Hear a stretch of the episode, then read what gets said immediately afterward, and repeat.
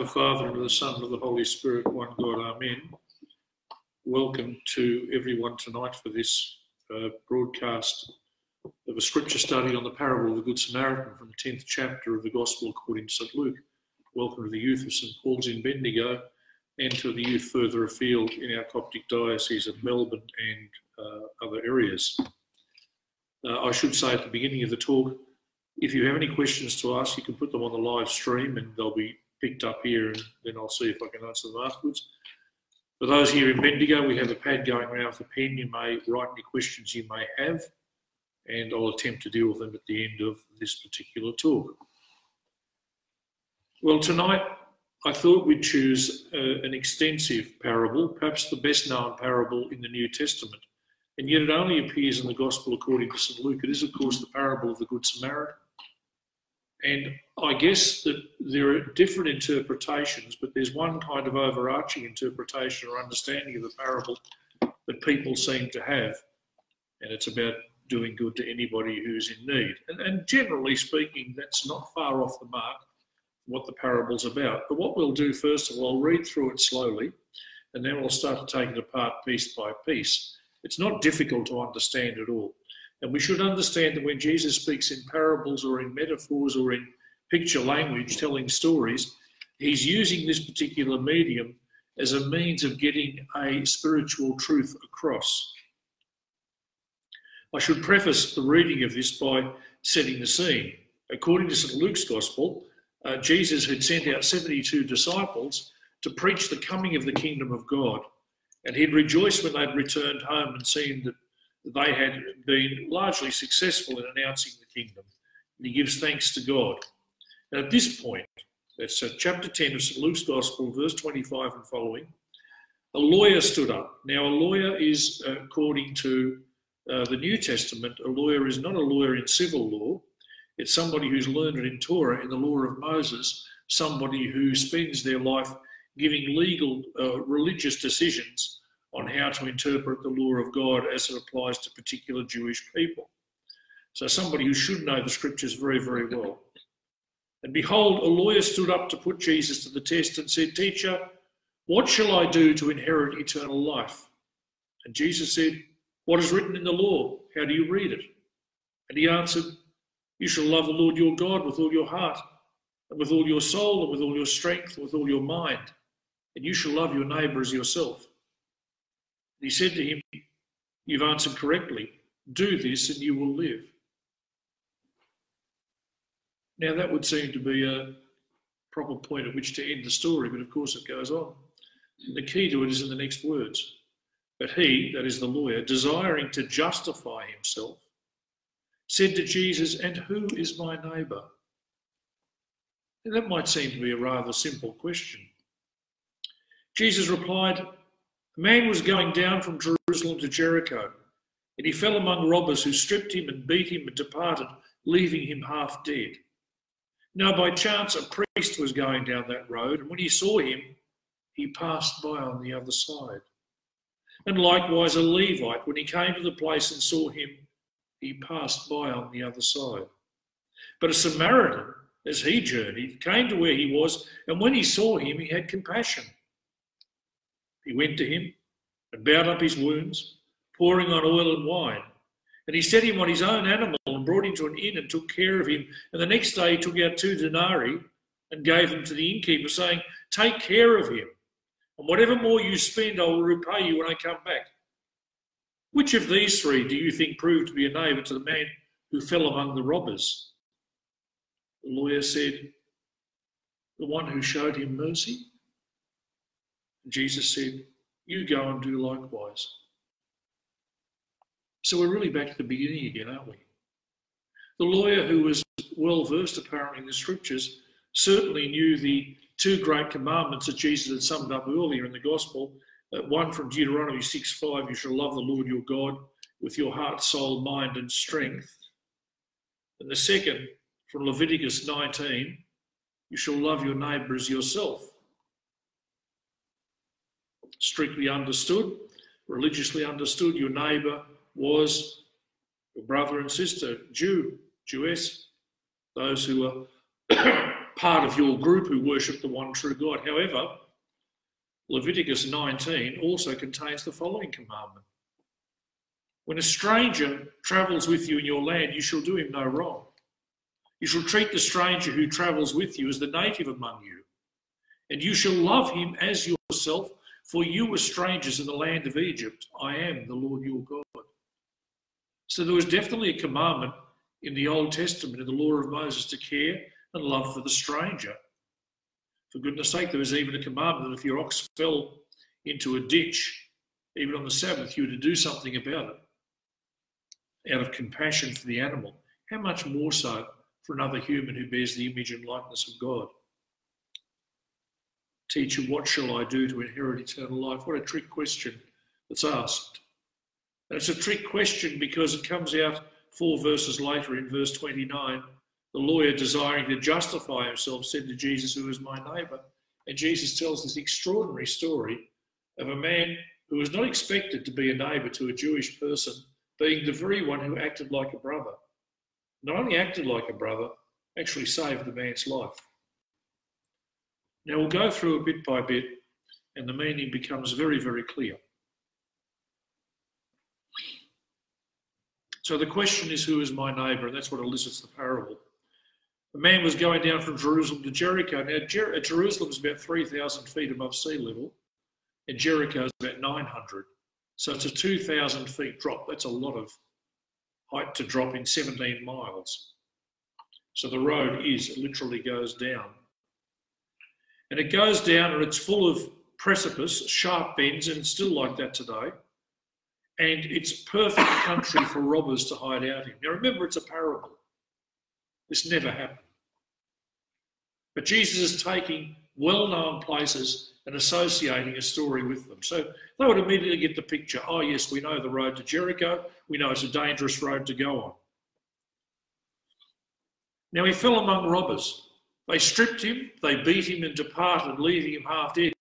Now, in the Greek, when it says they beat him, it all it means they kept on beating him. It's like they nearly beat him to death. It was a terrible beating this fellow had. They left him half dead. Now, just by chance, Jesus says, a priest saw him and he passed by on the other side, and likewise a Levite. Now, the priest was the one who worked in the temple offering sacrifice and offering prayers to the Lord, and the Levite was also a member of the priestly tribe, but not of the family of Aaron. So the Levite was like a deacon in the temple. He assisted with the sacrifices, he assisted with all kinds of cleaning duties and putting offerings in order.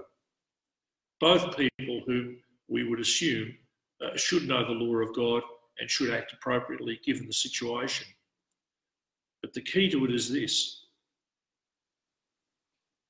the Samaritan, as he journeyed, came to where he was.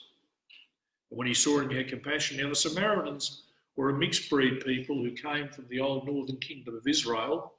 At the time of Jeroboam, the wicked king, when the Assyrians took the kingdom, the Samaritan and the Assyrians brought in foreigners. The Jews who were left there intermarried and they polluted their religion. In fact, they built a temple on Mount Gerizim.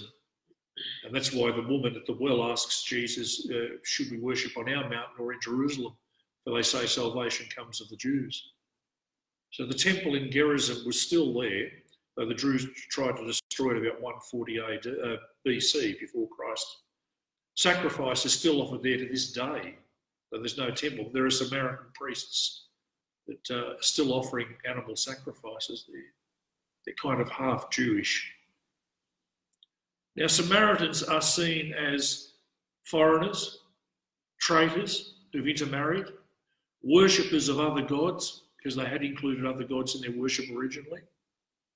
They're seen, it's the last person you would ever expect to show compassion.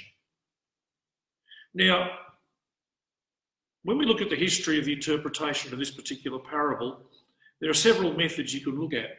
One of the methods the early fathers loved to do and play mental gymnastics with is called the allegorical method. In other words, it looks at a parable it takes it apart and explains each part of the parable with a particular meaning, such as uh, Jerusalem is the city of God, Jericho is coming down into the world. the man is coming down, carried on Christ, who is the one who carries humanity. He's assailed by uh, robbers along the road who are demons, etc., etc. And this is uh, fanciful, nice, and completely wrong. And the reason I say that is because the parable is not about that at all. The parable is about this other man, this lawyer's attitude towards the law of God and seeking to justify himself. In fact, it's something St. Paul addresses in Romans 3 when he preaches the great uh, gospel of God's righteousness. That it's God's righteousness that puts us right with him, not our own works of the law. Romans 3:28 we hold that one is justified by faith apart from works of the law. So our right standing with God is not our own doing, it is in fact the work of Christ upon the holy cross and our faith in that work. Okay. So the Samaritan comes along, and when he saw him, he had compassion. Now, the word compassion is a beautiful word, literally means he suffers with. In other words, he is fulfilling the commandment to love your neighbour as yourself.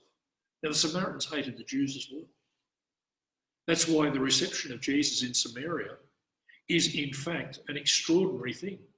When he speaks to the woman of the well, remember, she goes back and tells her brethren and her friends in the village, Look, he come and meet a man. He told me everything I ever did.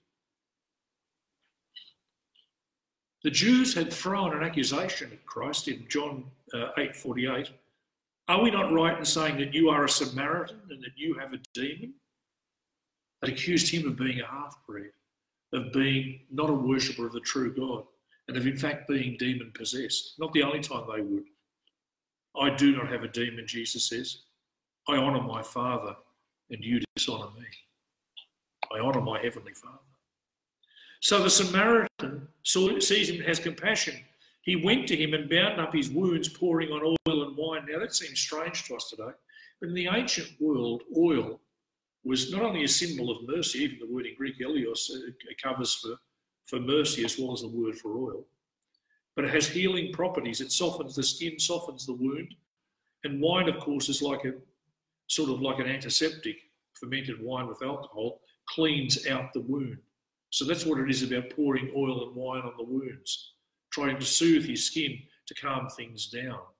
And when it says here in the Greek, it says pouring on oil and wine, the word literally means lavishly pouring it on, not just a few drops, but giving everything, doing everything to meet this particular man's need. And that's the whole point of the parable is the one who is completely unexpected to do good, is the one who does good. And that is a kind of a, a threat to the sensitivities of the lawyer who is supposedly studied in the law of Moses. Not only that, he sets him on his own animal and brings him to an inn and takes care of him. And the next day he took out two denarii, which equals two days' wages. Two days' wages it's worth. okay, takes out two denarii and gives them to the innkeeper, saying, Take care of him, and whatever more you spend, I'll repay you when I come back. Oh, my Lord, he's giving this guy a blank check. In other words, let him book up whatever he needs. I'll cover him.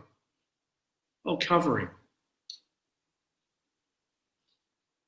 Which of these three do you think proved to be a neighbour to the man who fell among robbers? So rather than answering directly the question, Who is my neighbour? he puts it back on the lawyer and says, Well, who do you think? Who do you think is the neighbour? And the answer is obvious, isn't it? It's the one who does good. It's the one who pours lavishly of his own substance and puts himself out of his own uh, comfort. And it says here, look, take that note of that as well. It says he set him on his own animal, brought him to an inn, took care of him. The next day he took out two denarii. In other words, he stayed with him that night. He keeps vigil with him He keeps vigil. Now, some of us rush to come to church and do vigils in the church. How many of us would sit with each other or with anybody when they're in deep need, even in silence? You see what I mean? Our faith is something which is tactile, can be touched, something fleshly, something human. Why? Because we believe as Christians, God became man. That he filled our humanity with holiness in order to call us to a deeper life in Christ. of whom he is the perfect example. He said, the one who showed him mercy. So he recognizes, the lawyer recognizes, what does mercy look like? Well, mercy looks like this it looks like putting yourself out, breaking your routine in order to help somebody else. That's what it looks like. It looks like giving more than just a dollar in the collection plate. Giving more, giving until it hurts. And Jesus' response to him is, Go and do likewise. Now, this, this particular event has echoes of the event with the rich young man who comes to Jesus and asks him, What should I do to inherit eternal life? And Jesus' response to him is, Get him to tell the commandments like this man does. And then says, You only have to do one thing go sell all you have, give to the poor, and come follow me. And he couldn't do it. He was another man trying to put himself right with God on his own. You just can't do it. If we look at the quality of love that that man shows, the Samaritan shows, it's not something we can do all the time, is it? I just we just can't do it. It's a perfect example that's set before us. And the glorious thing about being a Christian is we know someone who can. That's Jesus Christ Himself. And we trust in Him. And in our imitation of Christ, we become conformed more to the image and the likeness each time we participate in an act of love and mercy each time. And it's a wonderful example of the active life in Christ, of actually walking your faith into practice. Who is my neighbour? That's a ridiculous question. And we certainly shouldn't have to ask it, but we do. And we do it unconsciously because of the way we treat people. As human beings, we, we segment and divide people in our own mind, according usually to our own prejudices, even our unconscious prejudices. Someone comes to the church who's different. What's the first thing we do? Try to squash them in to our categories, to fit our categories. Now, there's a certain amount of that that has to happen. People have to have to bow to each other. That's fine. But there's a kind of an expectation sometimes, particularly among Orthodox Christians who have such a heavy weight of tradition, it's such a, there's such an expectation, and the tradition, uh, which is wonderful as a servant, is in fact a wicked master because we easily use tradition to beat people with. This lawyer was very traditional, very orthodox, right believing, but he didn't get the point until Jesus had to point it out to him in the most simplistic story. I mean, really. It's such a simple story. You can't miss the point of it. And of course, he doesn't. He's honest enough to say that. Of course, I can see why the early fathers saw allegory, picture story in this, and there is, of course, there's some truth in that. Can't help but think of Christ as the Good Samaritan, can you? He came to his own. What does the Bible say in John 1? He came to his own, and his, his own did not receive him. But to as many as who believe in him, he gave power to become sons of God, who were born not of the will of flesh nor of man, but of God. Isn't that amazing? He came to his own, and his own did not receive him. But to as many as believed in Christ, he gave power to become sons. What, what does it mean, sons? It means heirs. That's all it means. It doesn't mean male or female. Become heirs of the kingdom of heaven. And that's all that Jesus came to show us. He came to show us the way to the Father's house, the way that we lost way back in Eden when our first parents sinned and walked out of the agreement, the covenant with God. Christ paid for us the cost of our healing, but he paid for us not with oil and wine, but with the blood of his own life upon the cross. Not only did he do that, but he left for us a sacrificial banquet to participate in in Holy Communion whereby he feeds us with that divine life still. And how tardy, how slack we are at times to attend or pay a notice or pay attention to the great mystery which is wrapped up. Sometimes I think, uh, last Sunday when I celebrated here, um, I wanted to draw the people's attention to the second of the prayer. The first was the prayer of reconciliation, and the next one that follows that when the priest holds the the veil up. I want to draw the people's attention to. So I just stopped the mass and turned around and preached a sermon for three minutes on the depth and the meaning of that prayer and how we should take attention. That's before we give each other the kiss of peace. How important that is as Christians. We run the risk of becoming overly familiar with the spiritual practices we perform. And that's a problem with traditional churches because we keep following the same old rut. Sometimes we need to come along and just have a different route around things. I could uh, not count the number of times someone has said to me as an Australian priest in the Orthodox Church, the majority say, well, how pleased we are to have an Australian priest here because you see things very differently. We're Christian, we understand the same, of course, but have a different approach to things, a little more freed up, a little less bound by the tradition, able to make the tradition breathe, to breathe life into it. We have the most beautiful prayers in our liturgy, but oftentimes we mumble through them and don't pay enough attention. And sometimes we neglect the neighbour who's right next to us in the church. Have you ever been to church where people seem to deliberately avoid giving the sign of peace to someone? Kiss of peace. I have. It's terrible. Yet Jesus is very clear. If you've got something against your brother and you come to the altar, leave your gift and go first be reconciled. Because that's the great work of Christ, is reconciling humans to God and humans to humans. That really is important.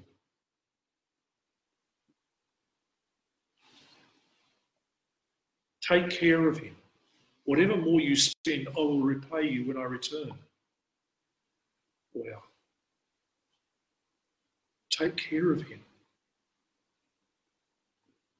This man's love for the man who fell among thieves is endless, isn't it? He's giving him a full deal of new life. Now, some people look at the parable and they have a look at, well, why did the priest cross on the other side of the road?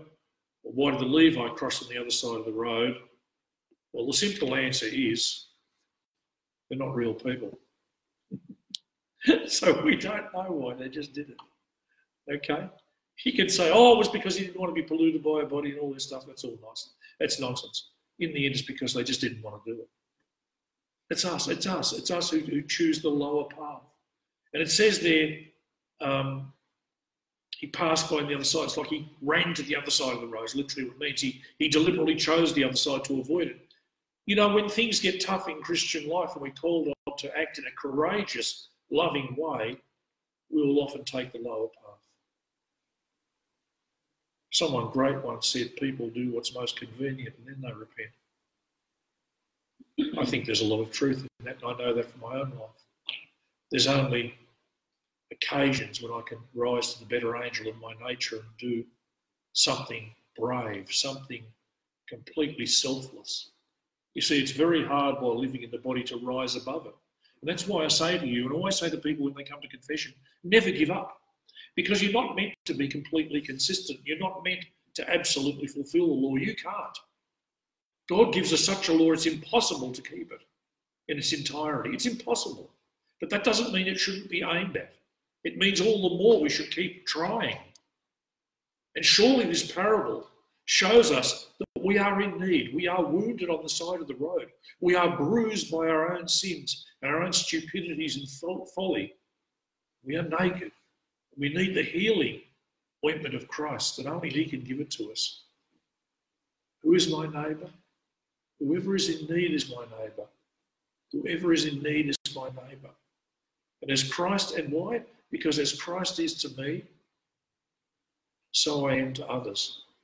Otherwise, how does the life of Jesus Christ continue in the world? A remarkable parable a beautiful parable, and one that takes us back to really the starting point of Christian life the two commandments. Hear, O Israel, the Lord our God, the Lord is one. You shall love the Lord your God with all your heart, soul, mind, and strength. The second is like it. You shall love your neighbour as yourself. And these two commandments hang all the law and prophets. These commandments are what, in fact, give us life. These commandments are a guarantee to show us how to live.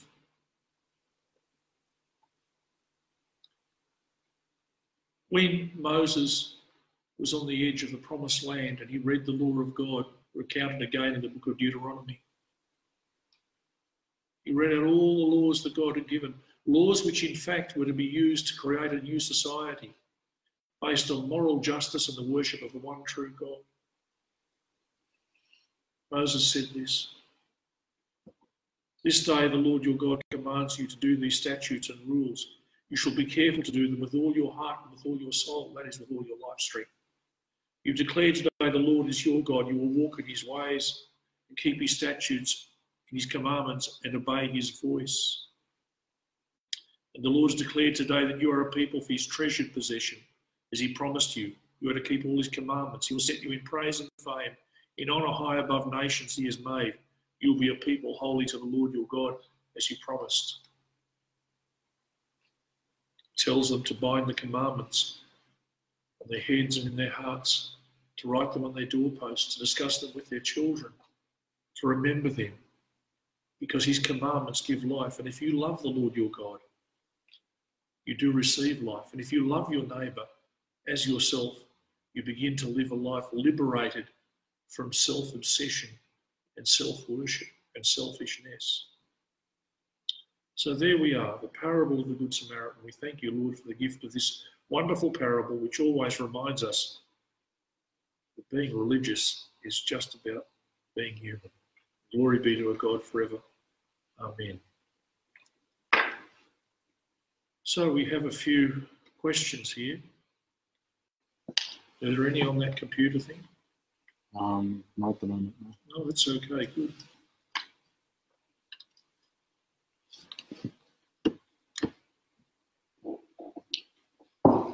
Well, that's interesting. Okay. Right. Coptic questions. Okay, first question Does God have emotions? Well, that's a very good question.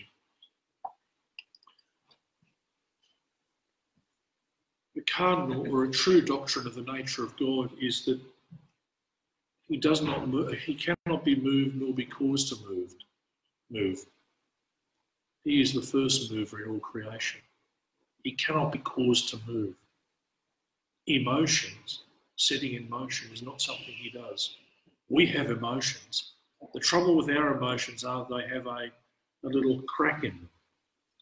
And we tend towards uh, passionate emotion. To say that God has emotions is not something that I would, I have to check the dogmatic books, but it's not something that God has. He has no human parts, and yet in his humanity, Christ's emotions as he had them were perfected as God intended them to be. Yes, we can say in a sense, because we see it in the Old Testament, that, that God repented of the things that he'd done, putting human picture language onto the divine. We have to speak in a way because we don't worship just a, a sort of a, a power or an entity called God. As Christians, we believe God is personal. He is tri-personal, Father, Son, and Holy Spirit. That's the way he relates to us. As a loving Father of his creation, as a beloved Son who comes to us as the medium between the Father and us, and as a Spirit who lives in our hearts. That's the way that we've always understood it. To say that he has emotions in and of himself, no. No, he doesn't. To say that he does not move and uh, does not react to our needs, yes, he does, as he chooses, as he chooses and sees fit for us. So I think that's the clearest answer I can give on that. Number two, is it wrong to practice things such as meditation, for example, the Hindu way concept, applied to everyday Christian life? Well, if you're practicing Hindu meditation, I'd say yes, for a Christian, it is wrong to practice Hindu meditation. Why? You're not Hindus, you're Christians. Meditation uh, is nothing wrong in it in itself, something that brings you to contemplate, to quieten down, to slow down, and to meditate, to concentrate the mind on the things of heaven or things beyond yourself is a good thing. As Christians, we have our own forms of meditation. Particularly, I recommend the Jesus prayer, which is a repetition of the name of Jesus, or simply the prayer, Lord Jesus, Son of God, have mercy on me. Repeated over and over again. Or even you can, even you can um, uh, read a psalm meditatively, that is to read a line at a time, quietly and gently, and let the words sink in. Sometimes I just come and I sit before the icon with the candle burning and meditate. And as I go closer in my quietness and begin to calm down and ask the Holy Spirit to cast out all my emotion, my movement of my heart, and still me, it goes beyond the icon and the presence, and you reach a place of rest with God. It is possible to do it, but very difficult when you're doing your everyday life. If you wish to practice silent contemplation with God, there are certainly uh, ways that you can do that. And as Christians, we always enter through the sacred name of our Lord God and Saviour Jesus Christ. He is our way, our truth, and our life. So to use other non Christian ways, no. Do they share something in common with us? Yes, they do. Anything that actually promotes um, people moving beyond a purely material view of their life has got something going for it. Now, this is a good one. This is a double banger. The same question asked in two different ways. Does God have a plan for all of us? How do I know God's plan for my life? Well, I've got a bit of a theory here, but I don't know if I'm right or not. There's something very noticeable to me in the Coptic Church in the eight years I've been in the church now, is that people almost have an obsession with God's plan. It's not noticeable in other churches at all that I've come. Certainly not in other Orthodox churches. And I'm wondering, I don't know this, I haven't thought about it, but it'd be a good uh, thesis to, to study.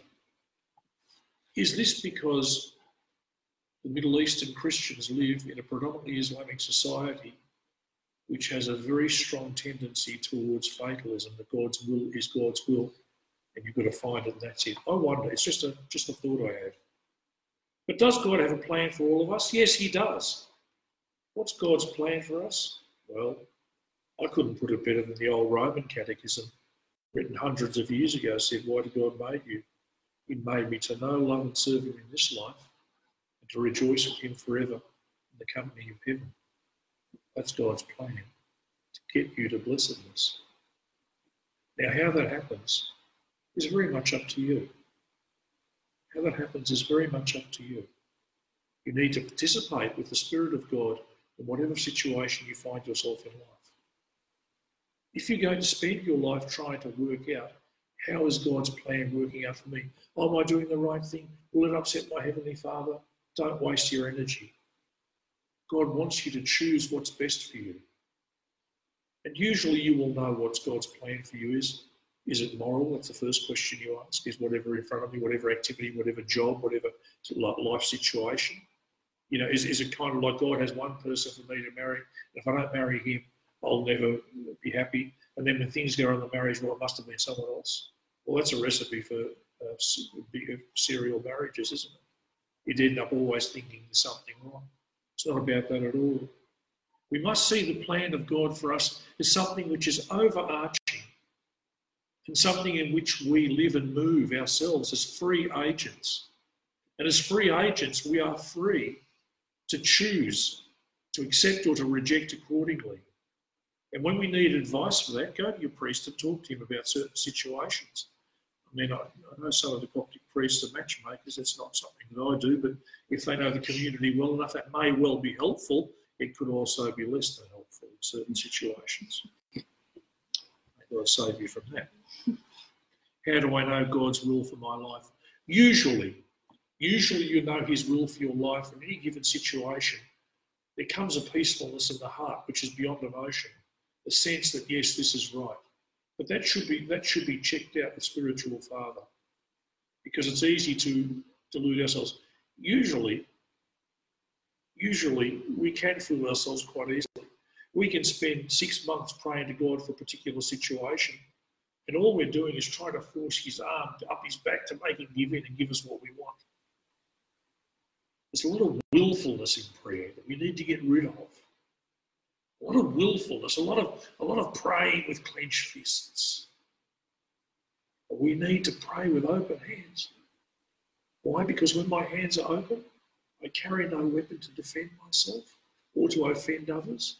I am ready to receive blessings. How did Jesus die upon the holy cross? His whole body open to God to receive whatever.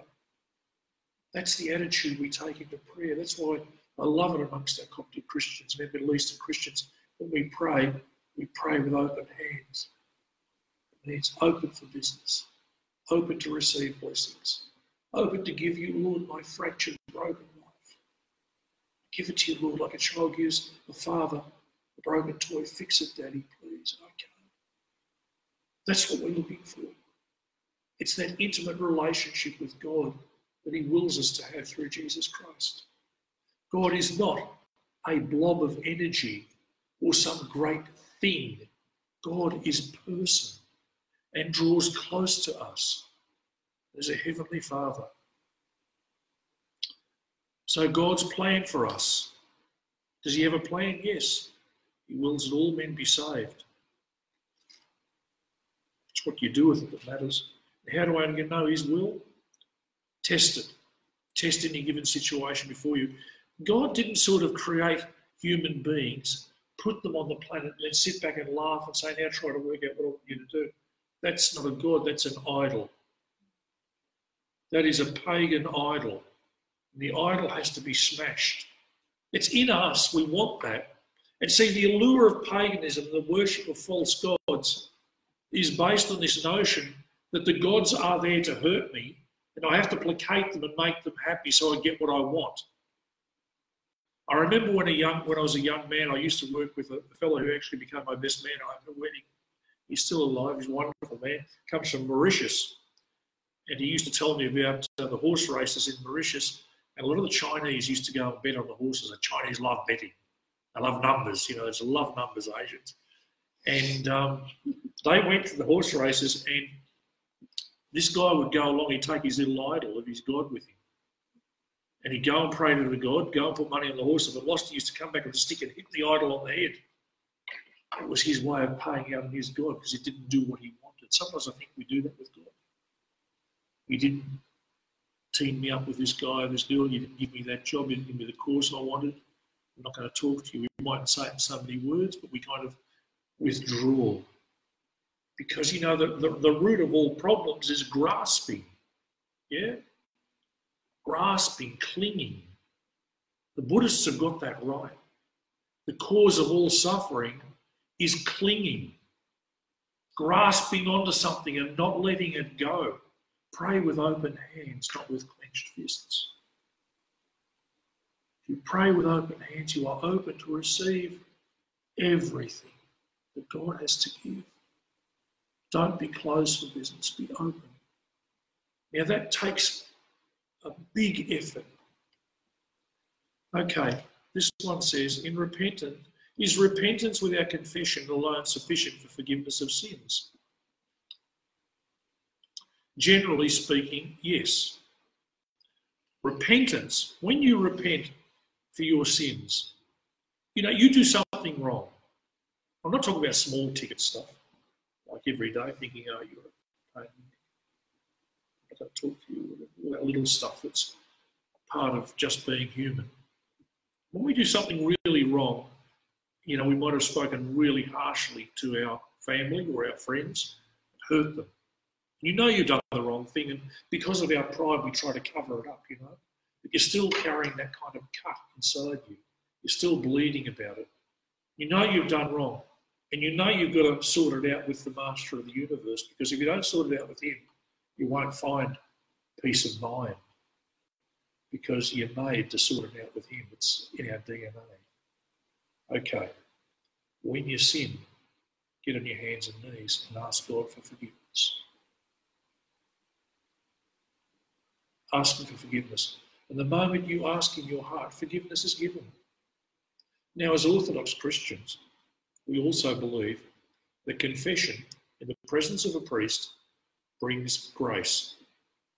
What you should then do, as soon as you can, is go to the priest, confess the sin, and in the act of confessing before another human person who is charged and ordained by God to pronounce forgiveness of sins, comes humility, the second part of forgiveness. Firstly, you repent, and then you humble yourself before your brethren. In the early church, and I'm glad we don't have this practice anymore, people would call out their sins in public. A lot of red faces, wouldn't there? Be horrible. And they'd pronounce, I don't know how that worked. I think they must have decided, oh, whoops, we better not do that anymore because it's just awful, because you just start to judge everybody. Now, when the priest comes and puts the cross on you and pronounces forgiveness of sins, it's not that God hasn't forgiven you already. God forgave you on the cross. Don't you see? He died upon the cross for all our sins. Now, it's hard to understand, but that forgiveness is given. Even as, as, as it says in the Revelation, what does it say about the Lamb of God? That he was slain before the foundation of the world. In other words, Jesus was giving his life for us before we even thought of it. So the sin to God is a matter of sadness, but the forgiveness is already there. It's like you just have to cash in and take it. But the cashing has to be genuine, not just, oh, yeah, I'm forgiven. That doesn't work. It's got to be real repentance. And repentance means literally changing direction, turning around from one direction to another. And usually it's turning around from here to here from self to God. And in that motion of turning around, all of a sudden you realize here is already in here as well, that God already dwells within us. Just we've ignored the God part and put him in the side pocket while we follow the lower way. So it is possible, but we should hasten to confession. We should. But don't be like some that want to go to confession almost every single day. Some will like that. Martin Luther, the great father of the Protestant Reformation, went through a terrible time. He wanted to confess every day until his spiritual fathers in the monastery told him, look, you don't need to. But he couldn't work out how God could keep on forgiving his sins until he came across that wonderful verse in Romans, the just shall live by faith. And that I'm right with God, not according to my own works, but according to the righteousness of Christ. And that's true. But you can't take it for granted. You've got to work with God's grace in your own life. Okay, so there's some questions. Are there any more? No? Well, I believe that we will be meeting again in two weeks, in which I will give a talk on another parable, God willing. I'm enjoying these broadcasts and I hope there is some value to you, and I hope that in reading the parables, which are, after all, the essence of Christ's teaching. St. Luke says, in fact, in the Gospel, he never spoke to the crowds without using parables. And he, in fact, he even says, and I should, I should read it here, and actually it's good for props to remember this because we hear this all the time, prayer before the Gospel. He says here, Thank you, Father. Uh, uh, Luke 10 21. I thank you, Father, Lord of heaven and earth, that you hidden these things from the wise, that is the kingdom of God, and the understanding and revealed them to little children. Yes, Father, for such was your gracious will. And then turning his disciples, he said privately, he says this to us. You hear it every time we read the gospel at the raising of incense and in the Mass. Blessed are the eyes that see what you see. I tell you, many prophets and kings desired to see what you see and did not see it, and hear what you hear and did not hear it.